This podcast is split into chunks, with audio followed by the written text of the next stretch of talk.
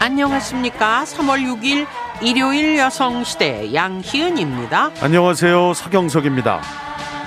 반짝이는 아침 햇살 속으로 꿈을 안고 차오르는 새처럼 푸른 가슴 따사로운 숨결로 달려가는 여성시대 여성시대 가족께서는 이 시각 어디에서 무엇을 하고 계십니까? 경상북도와 강원도에는 요 며칠 사이에 동시다발로 산불이 많이 났고 아직 진화되지 않은 곳도 있고 많은 분들이 집을 잃고 재산을 잃고 오랫동안 잘 자란 나무와 숲이 사라졌습니다. 불똥이 2km씩 뛰어서 날아가니 진화의 애로가 큽니다. 그렇습니다. 산불이 날 때 뉴스를 듣다 보면 피해 규모를 전하면서 축구장 크기로 몇 개가 사라졌다. 그런 비유를 듣곤 하는데 여성시대 가족께서 궁금해 하셨네요. 축구장이 얼마나 크기에 어느 정도를 대체 말하는 거냐? 예, 보통 축구장은 전용 면적만 치면 7,140제곱미터 정도를 말하는데 평수로는 2,200평 수준입니다. 그러니까 4,000개가 사라졌다, 8,000개가 사라졌다 하면 상상을 하게 됩니다. 그렇죠. 2,000평 규모가 수천 개 이어진 그 넓이. 예, 그리고 그 숲에는 많은 나무와 동물과 곤충과 미생물, 토양 생태계가 망가진 건 또 어떻게 합니까? 예. 네, 지구는 점점 뜨거워질 거고 어제 전문가들과 여성시대 가족들께서 지적하셨듯이 산불을 감지하고 진화하는 데 필요한 첨단의 장비에 중앙정부와 지자체 모두 미리미리 투자를 많이 해야겠습니다. 지구촌 전체를 봐도 산불은 점점 많아지고 있잖아요. 강한 바람과 건조한 공기가 원망스러워서 어, 자연과 대화할 수 있다면 싶어지는 요즘입니다. 인간은 다만 최대한 대비할 수 있을 뿐이니 실화가 생기지 않게 하고 산불 예방 계속 노력해야겠습니다. 진화에 애쓰시는 분들께도 집과 일터를 잃은 댁에도 어, 무어라 위로를 드려야 할지 모르겠습니다. 여성시대는 내일도 이재민들의 소식 계속 전해드리겠습니다. 삶의 무기 앞에 당당한 사람들, 여기는 여성시대입니다.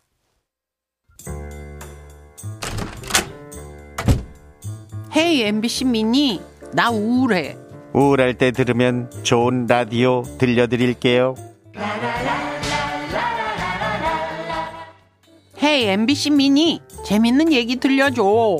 세상에서 가장 아름다운 보석은 양희 은. 야, 내가 남편보다 낫다, 야. MBC 미니. 넌 어쩜 그렇게 똑똑하니?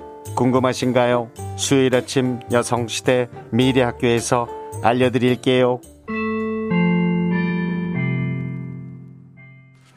3월 6일 일요일 아침 여성시대 첫 사연 전해드리겠습니다. 저희 아빠는 방귀를 엄청 잘 뀌는데 그러다 보니 꼭 사각 팬티 뒷부분이 미어져 있죠. 다른 데는 멀쩡한데 말이죠. 그러면 짠순이 엄마는 1년도 안 입은 팬티 버릴 수 없다면서 미어진 부분을 다른 천으로 대지요. 어느 날 퇴근해서 집에 도착하니 엄마가 또 다시 바느질을 하고 계셨어요. 엄마, 아빠 팬티지. 아우, 제발 좀 버려. 그 맨날 버리라는 말 하면 쓰겄냐? 요즘 속옷을 기워서 입는 사람이 어딨어. 야, 네 어디 땅 한번 파봐라. 잉? 10원짜리 하나 나오나? 돈도 없는 것이 푸졌어, 푸져. 아, 이렇게 해도 또 금방 떨어질 거 아니야. 그게 내가 환장하는 거지. 그니까 그만하셔. 내 눈이 빠져도 해야지. 빤스가 한두 푼이냐? 너 잔소리 할 거면 방에 얼른 들어가라.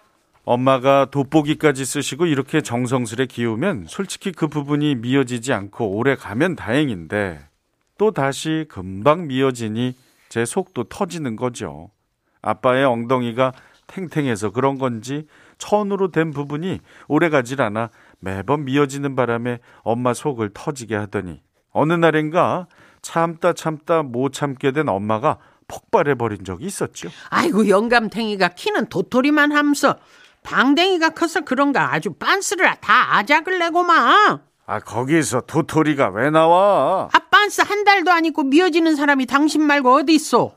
아이 방구는 그 빵빵 끼는 사람이 병도 없어. 어? 모르는 소리 하지도 말어. 하루 이틀도 아니고 매번 미어지는 팬티로 인해 부모님이 다투는 모습을 보면 속이 상할 때가 한두 번이 아니에요. 그러던 어느 날 엄마가 기분 좋은 목소리로 딸 왔는강? 어, 뭐 기분 좋은 일 있어? 아이고 야 이제는 내가 영감태기 빤스 눈 빠지게 들여다볼 일 없게 만들었다 야. 어떻게? 이거 사왔지. 그건 바로 드로즈였어요. 몸에 딱 달라붙는 짧은 반바지 형태의 남성용 팬티 드로즈. 보는 순간 저는 정말이지 깜짝 놀랐죠. 아, 엄마, 이런 건 젊은 애들만 입지. 아빠가 어떻게 입어? 아이고 야 이것도 빤스인데 못 입을 거 뭐 있냐? 이 팬티는 젊은 사람들이 입는 거야. 아빠 절대 못 입으셔. 그런 거 상관없고 이거 봐봐라. 이렇게 짱짱한 게 떨어질 일 없겠지? 아, 내가 정말 엄마 때문에 못 살겠네. 그때 아빠가 들어오셨어요. 당신 이제부터는 이거 입으시오. 아이, 그게 뭔디? 당신 빤스요. 아빠는 헐렁한 반바지 같은 팬티를 입으시다가 쫀쫀한 팬티 세 장을 보고 기막혀 하셨어요. 아, 이걸 날 보고 입으라고? 아이, 못 입겠어? 팬티를 받아서 양 옆으로 늘려본 아빠는 왔다, 이 겁나게 짱짱한디? 아무래도 나는 못 입겠어. 도끼 눈을 뜨고 있는 아빠를 보시고는 엄마가 전략을 바꾸시더군요. 슬쩍 미소를 보이신 후이 빤스를 입으면 산삼 먹은 것보다 더 좋다고 하던디요. 회춘의 빤스라고. 회춘한다고? 아 입으면 젊어진다고 하던디요. 왔다 세상 참 좋아졌네 그런 것도 있단가 평소 귀가 팔랑팔랑대는 아빠는 엄마의 전략에 말려들기 시작했고 엄마의 거짓말을 고지곧대로 들으셨어요 아빠는 그날 이후 헐렁한 사각 팬티 대신 드로즈를 입기 시작하셨는데 어느 날 심각한 표정을 하시고는 엄마에게 아 이게 회춘의 빤스라고 아, 근데 똥꾸가 좀 불편한디? 엄마는 당황하셨지만 당연하다는 듯 웃으며 아 운동화도 새로 사면 적응하는 기간이 있는디 젊어지게 하는 빤스는 오죽하겠소. 그런가? 이 빤스 입고 젊어져서 바람나지 마소. 그날 이후 아빠는 드로즈에 관해서 불만을 얘기한 적이 단 한 번도 없으셨다네요. 분명 불편하실 텐데 젊음이 좋긴 하나 봐요. 아빠의 드로즈 착용으로 인해 엄마는 엄마대로 돈 굳었다며 퇴근 후 집에 들어가면 항상 밝은 얼굴로 저를 맞이해 주시네요. 와 진짜 그러시구나. 어떻게 이렇게 요즘 진짜 쉽지 않은데 미어져 나가는 거 팬티가. 아, 예. 근데 뭐 하여튼 예, 좀 그 한 곳에 자주 이제 발사하시면 이제 그럴 수도 있죠. 그럴까요? 예, 예. 그 가스 때문에 사가버리나? 네, 어릴 때 이렇게 또 친구들하고 싸울 때도 제일 아픈 게 이제 깐데 또 까는 거거든요. 예. 아. 때, 때린데 또 때려. 아 그래서 사가버리는구나. 그럴 수 있어요. 네, 하여튼 뭐 아니, 네, 근데 저는 이제 그거보다 그 아버님이 네. 그, 그 아주 그 젊어지려는 그거 쉽지 않을 텐데 그 참 회춘에. 예, 이겨내시는 거 보면 참 대단하네요. 회춘의 속옷을. 와. 저는 말랑말랑한데 쫙 붙는 그런 그런 그 절충한 게 있거든요. 음. 네네. 예, 그걸 저는 입습니다. 네. 하여튼 뭐 이겨내셔야지 네. 어떡하겠어. 이제 엄마가 더 이상은 돋보기 끼고 이제 더 이상은 미어진 거 꿰맬 수가 없다 그러시니. 그렇죠. 네. 근데 꿰매 갖고 그 그대로 오래 가면 모르는데 계속 또 미어지고 또 미어지고 하니까. 음, 음. 음. 거기를 이제 어, 누벼요? 아 예 광목을 대고 누벼요? 그냥 구멍을 내놓는 것도 괜찮지 않을까요? 바, 바지가 이제 미어질라나요? 바지가? 아, 바깥에서 지금 여러 가지 아이디어들이 나옵니다. 망사. 망사. 가스가 편하게 예. 슉 새도록. 티도 있네요. 지금 티, 티 팬티까지 지금 올라. 음. 어, 티 팬티. 네. 아이, 그건 좀 너무했다. 티팬티는 너무하고, 그건 뭐, 회춘 아니라 회회춘이라 그래도, 그건 쉽지 않으실 거예요. 음. 하여튼, 하여튼 이번에 드로즈 한번 적응해 보시고 네. 안 되면 망사로. 네. 참, 진짜 너무하다.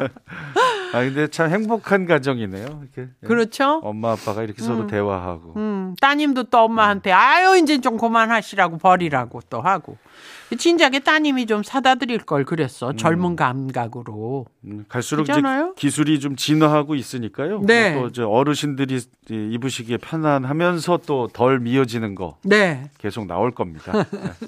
자, 임현정의 노래를 6312님이 신청해 오셨네요. 사랑은 봄비처럼, 이별은 겨울비처럼. 자, 오늘 두 번째 사연은요. 강원도 고성군 토성면의 김문희님 사연입니다. 가끔 중국 요리나 김밥을 먹고 그릇을 치울 때 상사는 웃으며 습관처럼 말합니다. 단무지 가져갈 거지? 이젠 단무지만 보면 자기가 생각난다니까. 그러자 후배들은 뜻밖이라는 표정을 지었습니다. 요즘 젊은 사람들은 손도 안 대는 단무지를 포장하는 제가 낯설어 보였나 봐요. 얼마 전 직장 후배들과 김밥을 먹으러 갔습니다. 밥을 다 먹은 후 남은 단무지를 나도 모르게 먹고 있노라니 후배가 말합니다. 정말 단무지를 좋아하시나 봐요. 그 그런가? 멋쩍어졌습니다. 그러면서 왜 내가 단무지에 집착하나를 생각해 보게 되었습니다. 어린 시절 추억이 떠올랐어요. 저희 때 짜장면은 입학식이나 졸업식이 아니면 감히 엄두도 내지 못할 음식이었습니다. 그런 짜장면을 가끔 집에서 구경할 때가 있는데 귀한 손님이 오시는 경우였습니다. 그때 우리는 짜장면 먹는 어른들 곁에서 침을 꼴깍 꼴깍 삼키며 지켜보곤 했습니다. 혹시나 어른들이 면 몇 가닥이라도 남길까 기대감에 차서 말이죠. 당시 어른들께도 짜장면은 귀한 음식이라 바닥까지 싹싹 긁어 먹어서 말 그대로 국물도 없는 경우가 많았지만 우리의 기다림에는 남김에 대한 기대감이 늘 있었습니다. 남겨진 짜장면 몇 가락과 까만 국물은 우리에게 선물이었어요. 하지만 저는 막내라 그런 꿈도 꿀 수 없었습니다. 우리에게도 서열이 있었으니까요. 남은 것은 오빠나 언니의 몫이었습니다.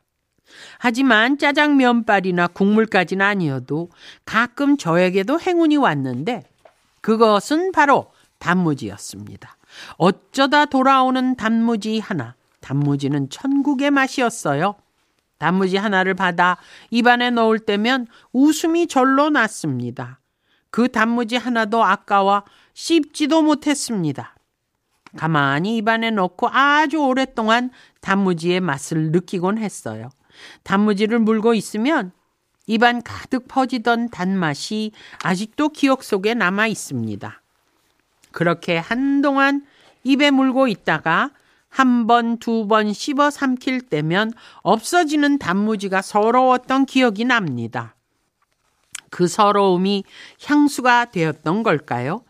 짜장면이나 김밥을 먹을 때마다 단무지에 빠져드는 저를 발견합니다.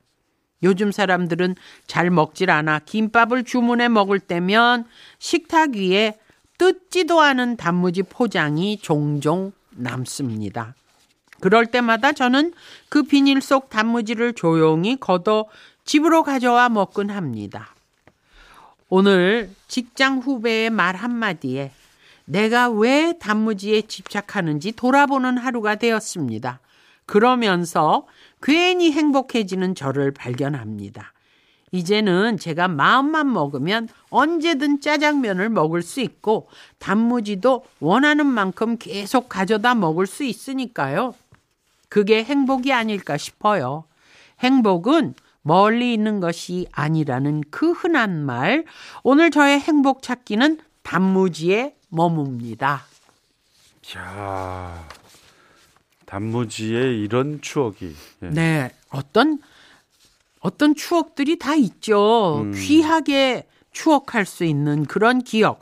저 같으면 저는 그 요즘 하도 닭들을 많이 시키시니까 옛날에는 그 정말 닭집도 귀했어요. 예, 그그 집에서 시장서 자- 닭 잡아다가 네. 뭐 집에서 닭곰탕을 끓이거나 닭볶음탕을 하거나 그랬지만 저는 그 통닭집에 그 뭐랄까 새콤달콤한 무, 무, 예.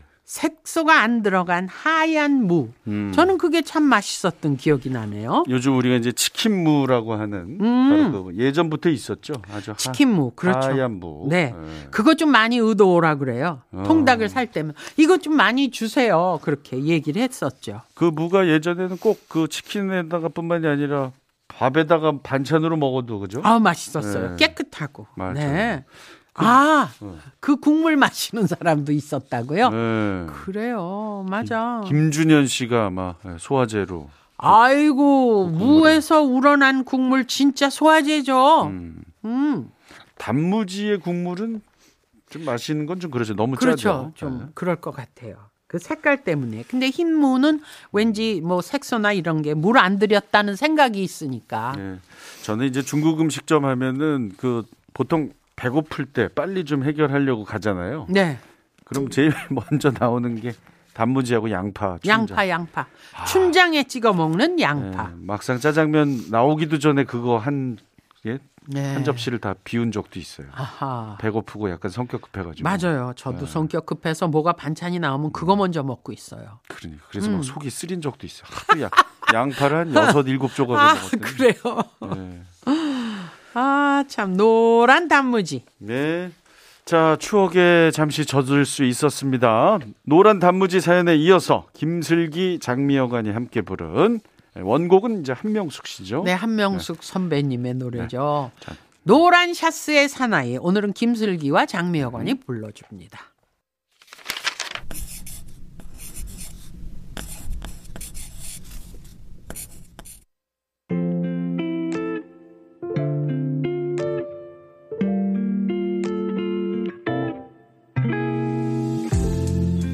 주말 아침이면 이 맛이 그렇게 생각나요. 아빠 따라 목욕탕 가서 먹던 바나나 맛 우유. 엄마가 해준 토스트와 함께 먹는 흰 우유. 친구들과 놀이터에서 놀다 먹는 쪼꼬 우유. 하지만 요즘 DJ 썩이가 가장 좋아하는 우유는 바로 I love 우유. 그리고ズマ렌 투유.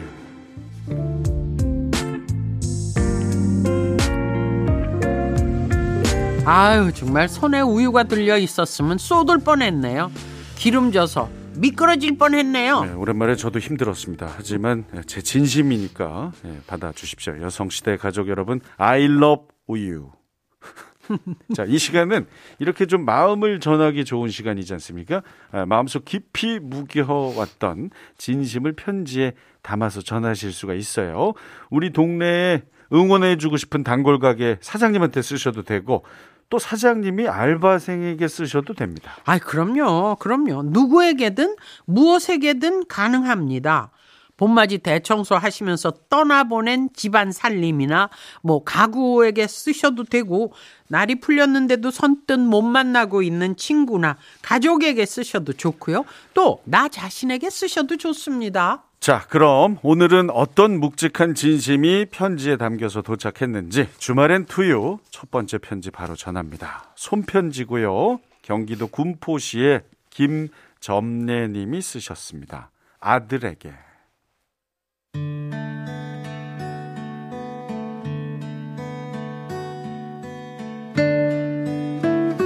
아들아, 엄마는 너에게 항상 고맙고 미안하구나.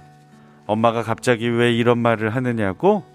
갑자기는 아니고 예전부터 늘 하고 싶었던 말이었는데 너한테 전할 기회가 생기질 않더라. 엄마 나이 70이 넘도록 미루고 미루다 드디어 용기 내서 말해본다. 어느 날 갑자기 내 곁을 떠나게 되면 내 마음을 끝내 전하지 못할까봐 이렇게 편지를 쓰기로 했다. 아빠와 나는 처음부터 맨손으로 시작했단다. 엄마는 결혼이란 과제가 쉽게 풀리지 않았어. 당신은 31살이 되도록 시집을 못 가면 노처녀 딱지가 붙을 때라 외할머니, 외할아버지의 근심을 사고 있었지. 그러다 외할머니 지인의 소개로 아빠를 만나게 됐다. 너희 아빠도 38살이 되도록 장가를 못 가고 있었지. 아빠는 그때 사업을 하다 잘못돼서 잠시 쉬고 있었어. 가진 건 아무것도 없는 우리는 혼기를 놓친 공통점 때문이었을까? 그래도 서로 힘을 합해 노력하면 남들처럼 살겠지 하는 생각으로 홀린 듯 결혼하게 됐단다. 그런데 엄마는 정말로 몰랐다. 그날로 내가 고생길에 들어섰다는 걸. 그래도 네가 태어날 때까지는 알록달록 무지개 꿈을 꾸기도 했어. 운명이란 게 눈앞에 보이는 게 아니니 누가 짐작이나 했겠니? 행복한 상상도 잠시. 네가 두 살 되었을 때 아빠는 다리가 아파 죽겠다고 하더니 누워서 일어날 줄 모르더라. 그때 우리는 밭농사를 지으면서 살았기에 엉금엉금 기어다니는 널 일어나지도 못하는 아빠에게 맡기고 엄마는 꾸역꾸역 밭일을 하러 갔다. 지금처럼 어린이집 같은 곳도 없었기에 어쩔 수 없었지. 말도 제대로 못하는 아기가 누워만 있는 아빠를 믿고 한나절을 울거나 때를 쓰지도 않고 아주 얌전히 있었다고 했어. 아마 넌 그때부터 부모에게 의지하지 않고 혼자 사는 법을 배워버린 것 같구나. 다행히 아빠의 증세가 회복되긴 했지만 그 후로도 병치레가 잦았고 이렇다 할 돈벌이를 하지 못했어. 자연스럽게 내가 우리 집 가장이 됐지. 도시로 나가 뭐라도 해보려고 무작정 이사를 했다. 밤낮 없이 일만 했던 내 앞에서 세 살 된 너는 무엇을 해달라 보채지도 않고 알아서 나가 놀곤 하더라. 사랑을 쏟아 부어줄 여유가 없었고 행여 걱정시킬 일을 만들까 오히려 엄하게만 키웠구나. 추억이 될 만한 여행 한번 못 데려가고 어쩌다 외식을 해도 짜장면이 최고의 메뉴였지. 그래도 넌 어떠한 불평도 하지 않더라. 남들 다 다니는 학원 한 번 못 보내고 필요하다는 문제집 한 권 못 사줬어도 열등감 하나 없었지. 입시에서 좋은 성적을 거둬 내가 원하는 대학에 합격했을 때도 주위에선 모두 부러워했지만 그 순간에도 엄마는 등록금과 하숙비 마련할 생각에 마음 놓고 좋아할 수가 없었다.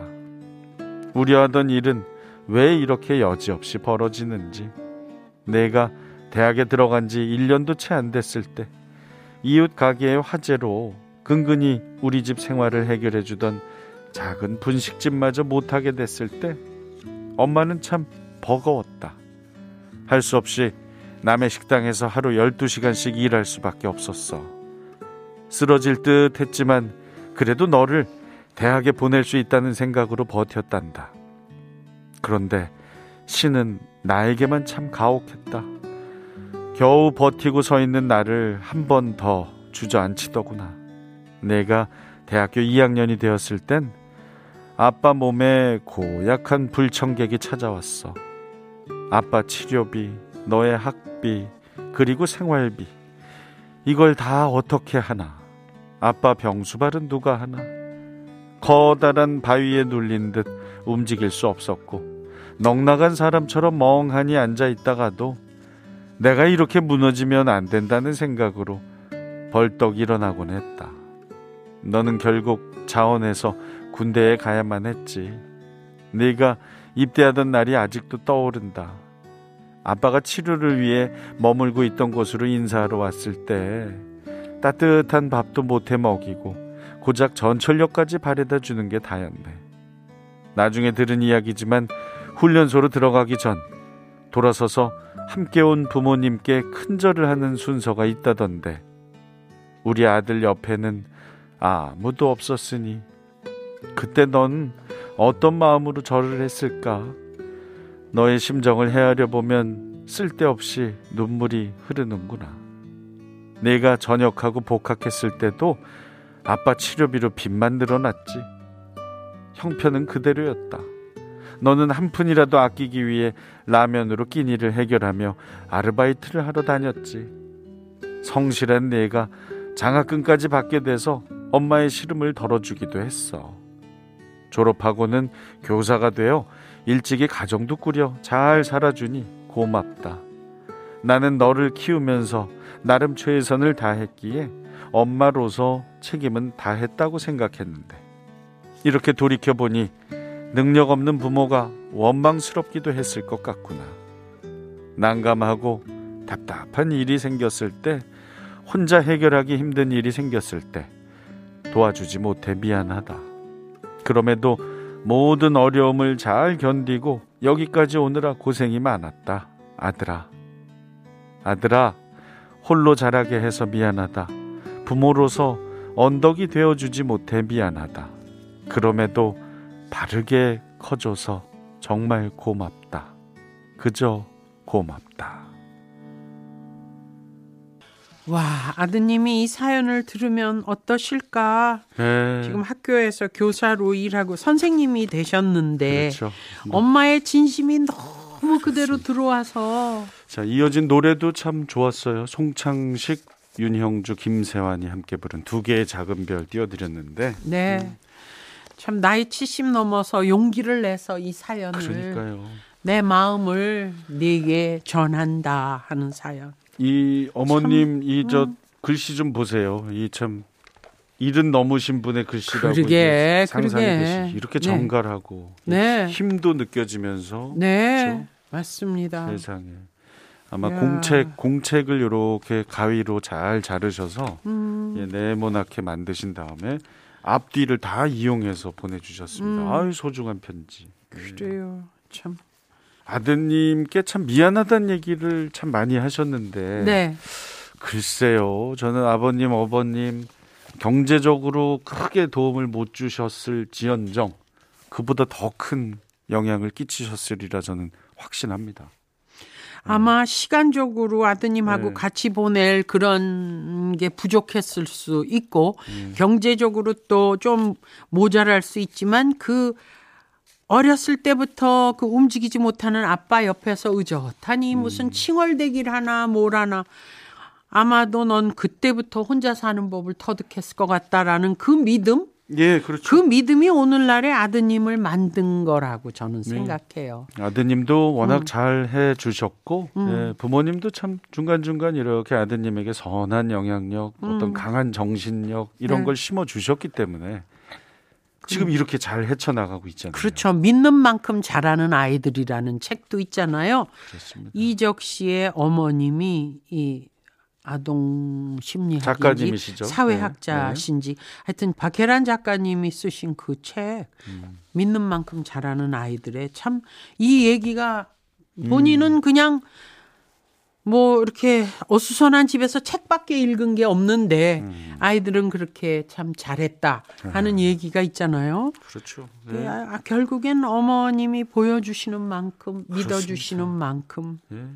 어머님의 그 성실함이 영향을 굉장히 끼쳤을 것 같아요. 그렇죠. 네. 예. 앞으로도 건강하시고 네. 네, 아드님하고 잘 지내십시오. 여기는 여성 시대입니다. 오늘 첫 번째 편지의 주인공께는 홈스토랑 꾸러미를 그리고 김문희님께는 패셔니스타 꾸러미 김점예님께는 러브하우스 꾸러미로 모두 30만 원 웃도는 종합 선물 세트를 댁으로 보내드리겠습니다. 요즘 봄이 느껴질수록 그거 언제 하냐고 많이들 물어보십니다. 여성 시대 신춘 편지 쇼쇼 쇼. 네, 기다리고 계시죠? 네. 아, 오랜만에, 오랜만에. 해도 역시 호흡이 어, 이 쇼쇼쇼 호흡은 정말 저희가 세계 최강인 것 같아요. 네, 지금 아, 안 그래도 우리 저 여성시대 제작진들이 열심히 준비하고 있습니다. 네. 자, 조만간 올해의 글제를 정리해서 알려드릴 거니까요. 그야말로 신춘문예 앞두고 기다리듯이 두근두근 하는 마음으로 기다리시는 모든 분들 준비 좀 부탁드리겠습니다. 네, 조만간에 아마 여러분께 공지해 드릴 겁니다. 네. 자, 오늘 여성시대 1, 2부 끝곡으로 써니힐의 두근두근 들으시고요. 저희는 10시 5분에 다시 오겠습니다.